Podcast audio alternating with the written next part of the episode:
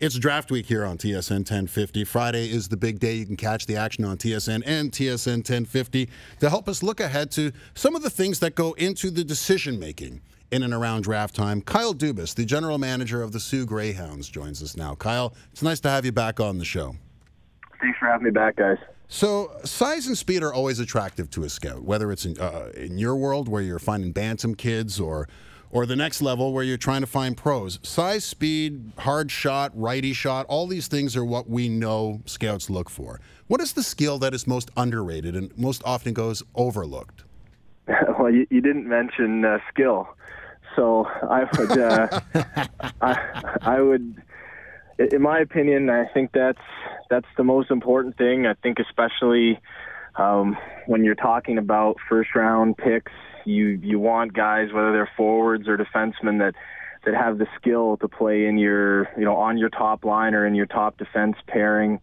You know, you're not going to play as a forward 18 to 23 minutes a night, or as a defenseman 25 to 30 minutes a night if you can't play in all situations. And in order to do that, you need to have uh, elite skill level. Uh, there aren't many guys uh, that uh, on on good teams they don't carry many guys with average or below average skill in their in their top six forwards or their top four defense, and and that to me is is the most important thing and always a fascinating thing to watch as um, you know the various uh, experts come out with their pre-draft uh, rankings and mock drafts, and and then to see how it all unfolds on Friday and Saturday in Philadelphia. Kyle, increasingly NHL GMs would like to find players that we would deem possession players, players that help you hang on to the puck. And obviously, the skill you described is just that. But nobody would say that Justin Williams with the LA Kings is a wildly skilled player, and yet he is very positive when it comes to his possession numbers. How do scouts look for someone who might evolve into a Justin Williams? Not an all star type player, but a guy who just makes good decisions and helps you win. The, with Justin Williams, it's, it's a fascinating uh, player to watch because, again, anybody that uh, that even if you dabble in in the analytical uh, element of hockey and the way that that's progressing, has a lot of time for Justin Williams and had long said that he was an underrated and undervalued player, and it manifested itself uh, in in the playoffs this year with his the whole Mr. Game Seven and and winning the Conn Smythe Trophy. But to to me, watching Justin Williams uh, and identifying what he does so well is is his ability to solve problems with the puck in on the defensive zone wall and in the neutral zone and be able to make plays that that allow uh, his line mates to come into the puck after having uh, with speed and and having him instead of just dump the puck or or rim the puck or just throw it away. He's got that innate sense uh, in terms of positioning his body and moving his moving his feet and body in the right direction to be able to identify where he can move the puck safely uh, that can without and I use that word safe uh, not in the sense of just dumping it in or chipping it out but safely to a teammate who's going to have some time and space to do something else with it. That that to me is the greatest part about about Justin Williams is his ability to to consistently do that, particularly in the defensive zone and and in the neutral zone and uh, down low in the offensive zone as well uh, against the against the wall or in the middle of the ice. Just that ability to hold on to an extra split second and, and make a good play rather than give it to a teammate uh, who's going to be in a tough spot or just th- throw it away. Kyle, how hard is it for scouts to understand hockey intelligence of a 17 year old? I mean, it's one thing to look at size. Aaron Ekblad, he's big. He's never not going to be big. He's 6'4 right now. But these are kids who are still learning to play. In a lot of cases, they go to teams where maybe they're not teaching them the right way to play. So if you were a scout, how hard is it to figure out hockey IQ?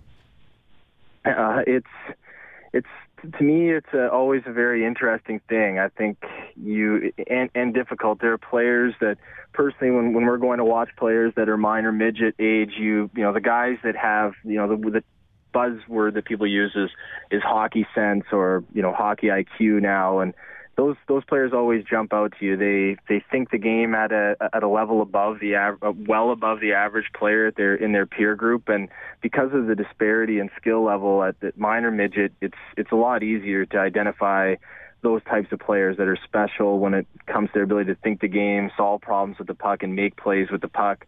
To me, it especially jumps out in the neutral zone and plays that that players make in the neutral zone where things aren't necessarily as regimented as they are in the defensive zone where, you know, at, minor hockey, the defenseman moves the puck to the winger, winger's trying to move the puck to the center and get it out. It's it's fairly it's it's fairly easy to to see which guys can make plays there. But when you're in the neutral zone and, and the game's a little bit more crowded and all five guys are in, in, closer quarters a, a little bit, and the opposition is trying to step up, and you've got back pressure coming from their forwards, and your team's trying to support you. You can, to me, identify the players that are able to think the game a little bit faster because it requires quicker decision making and solve problems with the puck. And, and that to me is where it jumps out in, in our league uh, and at minor midget is what players do with the puck in, in the neutral zone, if they're what they're able to see, and, and how often they're able to to make a real just a positive play, which allows their team to to cleanly enter the opposition zone joined by Kyle Dubas, general manager of the Soo Greyhounds, right here on TSN 1050. Um, I want to go back. You were talking earlier about skill, and obviously a very important thing to be a successful hockey player. There was a curious quote from Sidney Crosby, who talked about the playoffs this year and how it gets tougher and tougher, and it's a grind with each round. And, and he actually said, you know, talked about maybe we got away with a bit too much on skill during the regular season, saying they relied too much of it. Is having too much skill ever a bad thing? Not to me, um, and I don't think it was a problem for Pittsburgh when they when they won the Stanley Cup either. Um, I think when you lose in the playoffs, the narrative automatically goes to that. You see, very very rarely does a team lose in the playoffs, and and you think the easy narrative through the history of hockey has been to go on and say well, the other team, their work ethic was better. They were bigger. They physically defeated us, so on and so forth. Um, and that seems to be the excuse of the 15 losing teams uh, throughout the playoffs, and and the winner is able to dictate the narrative and uh, every year. And last year when Chicago won it was well, you have to have four lines with skill, and now that LA won, the narrative is that, well, you have to have a big, heavy team. And when Detroit won it was skill and Pittsburgh won it with skill and it, Boston wins, it's being big and physical. And it changes year to year. Um, I think in a perfect world, if you could have, a, a, you know, one of the bigger teams in the league, but also with the highest level of skill where you're able to you know, physically handle yourself, but also outmaneuver the opposition. That would be that'd be wonderful. Um, but it doesn't, especially in a salary cap world, work out that way. And um, you know, I think at the end, there's eh, teams that win, whether they even realize it or not. They're they're top, you know, their top six forwards, top nine forwards, and their defense. They all have a very very high degree of skill. Um, but I, I think especially in the playoffs, it's easy when you lose to to look at uh, you know the size element or the physicality portion of the game and say that was why you lost. So when Boston wins, it's because of size. When Pittsburgh won in 2009, it's because of skill. Going by that logic, if the Maple Leafs won, it was because of their ability to sign a deal with the devil and create an alternate reality where up is down, down is up, and things don't exist. Um, last question for me, Kyle. Uh, recently on your uh, Twitter account, you tweeted out an article, uh, and the title was "In Defense of Luck." When it comes to winning it all, how much is about skill, smart general manager, smart coach? How much of it's about luck? I think a, a large part of it has to do with with luck. Um, you know, obviously, you try to put yourself in the position to give your your team or yourself, no matter what walk of life you're in, uh, to have the highest probability at success. And to me, uh, in hockey, it's all those intangible things that we've we've talked about. Um, you know, we've talked about skill and and skating, speed, and decision making, and all all of those things that we can't quite fully measure yet. We can approximate them through different measures, but I think a large part of of every sport and everything in life has to do with with luck. And though it's not the excuse that people want to hear when you lose, you say, well, you got unlucky, or you know, a couple things didn't go our way it plays such a, a massive role uh, in in everything that we that we do in life, and things are are very random, and and you know luck plays uh, a, a massive uh, a massive role in the way things go. I mean, you look at the San Jose series and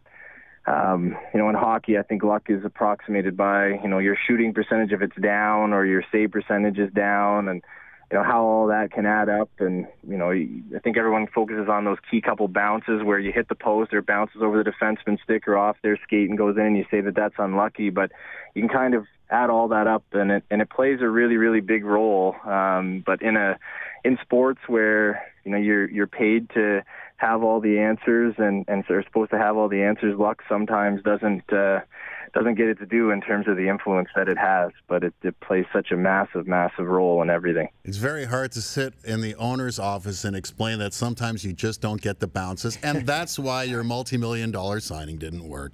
Kyle, thank you so much for joining us today. It's always a pleasure catching up with you, and good luck with your kid going into the into the draft. Uh, Jared McCann, fingers crossed, he, he's drafted high.